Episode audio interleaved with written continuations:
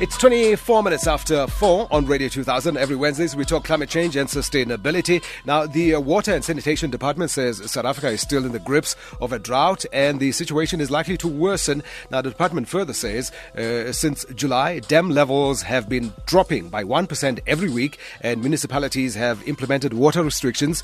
Uh, uh in fact, they will continue to do so. Uh, to talk to us more about disruptive technology in the water space, let me welcome my guest on the line, Dr. Anthony Turton environmental advisor. Uh, Dr. Uh, Turton, good afternoon, and thank you so much for your time. Welcome to the show.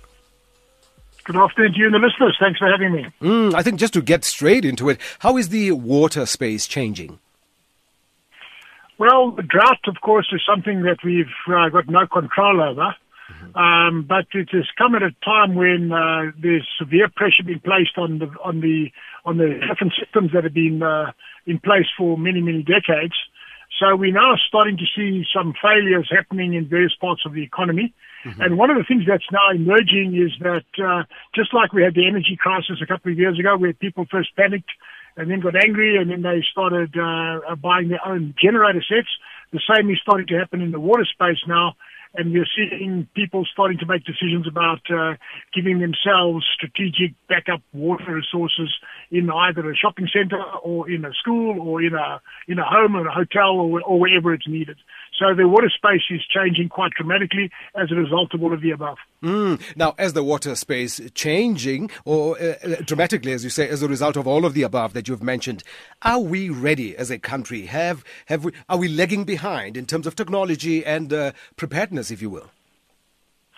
Well, you know, the, the, the, water sector is actually quite a complicated space. Uh, water initially sounds quite simple to talk about or think about, but the more you get into it, the more complicated you, you find it becomes. And one of the complications is that water is generally provided at, at, at, at, at, at subsidized cost or at below the cost of production.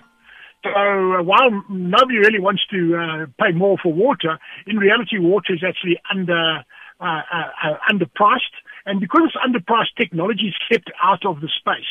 But now that water is becoming a, uh, a business issue mm-hmm. or, a, or a personal health issue, uh, people are starting to become less sensitive to the pricing factor. And we're now starting to see a range of technologies coming in. And, and many of these technologies are very innovative technologies. Uh, some of them are quite off the wall kind of technologies, but we're seeing a lot of disruptive uh, next generation technologies come into space, and I'll gladly explain what some of these are if we have the time. Mm. In fact, let's expand somewhat, uh, Dr. Turton, uh, on the new technologies that are coming to market. Well, yes. Uh, uh, you know, up until now, people have taken municipal water for granted. It's, it's only in the municipality that's provided. And no one's really worried about it until uh, until it's no longer there or until it's damaged. So, uh, uh, you know, we come from an era where chemicals have always generally been used and we're moving to a situation now where there's chemical-free processing taking place. And uh, there's one very, inter- well, there's a range of technologies coming out in the chemical-free space.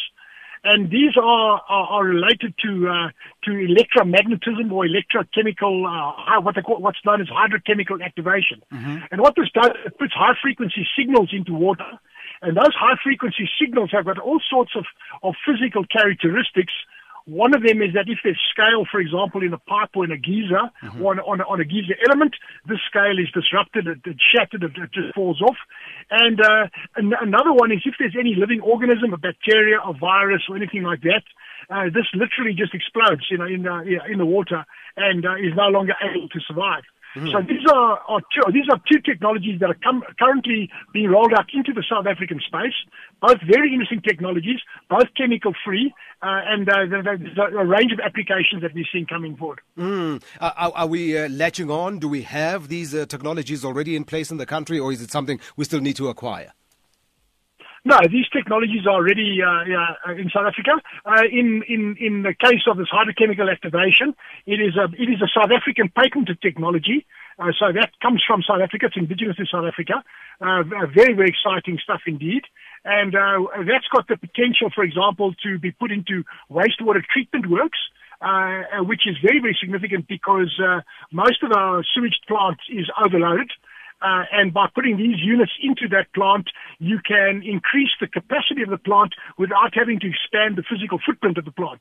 So that's one application. Mm-hmm. And then the other application is a very mature technology. It comes from uh, from UK, in fact. It's 25 year old technology, and this uh, this works particularly where you've got hard water. So any area that's uh, that, has got dolomite water, hot water that uh, that, that scales up uh, uh, geyser elements or, or, or kettles, etc. And this is, as I say, mature technology. Comes from uh, Europe, uh, where it's been working uh, for 25 years, but it just hasn't found traction in South Africa yet. So it is now start, uh, starting to, to move it, uh, uh, its way into South Africa as the business case is, is becoming available, and of course, as marketing channels are coming available. Mm, and just as a parting shot, Dr. Turton, I did say in my opening there that the Water and Sanitation Department says South Africa is still, of course, in, a, in the grips of a drought, and the situation is likely to worsen. Now, given all of the technologies that you've mentioned, and some even South African made, uh, will these mitigate the uh, situation from worsening?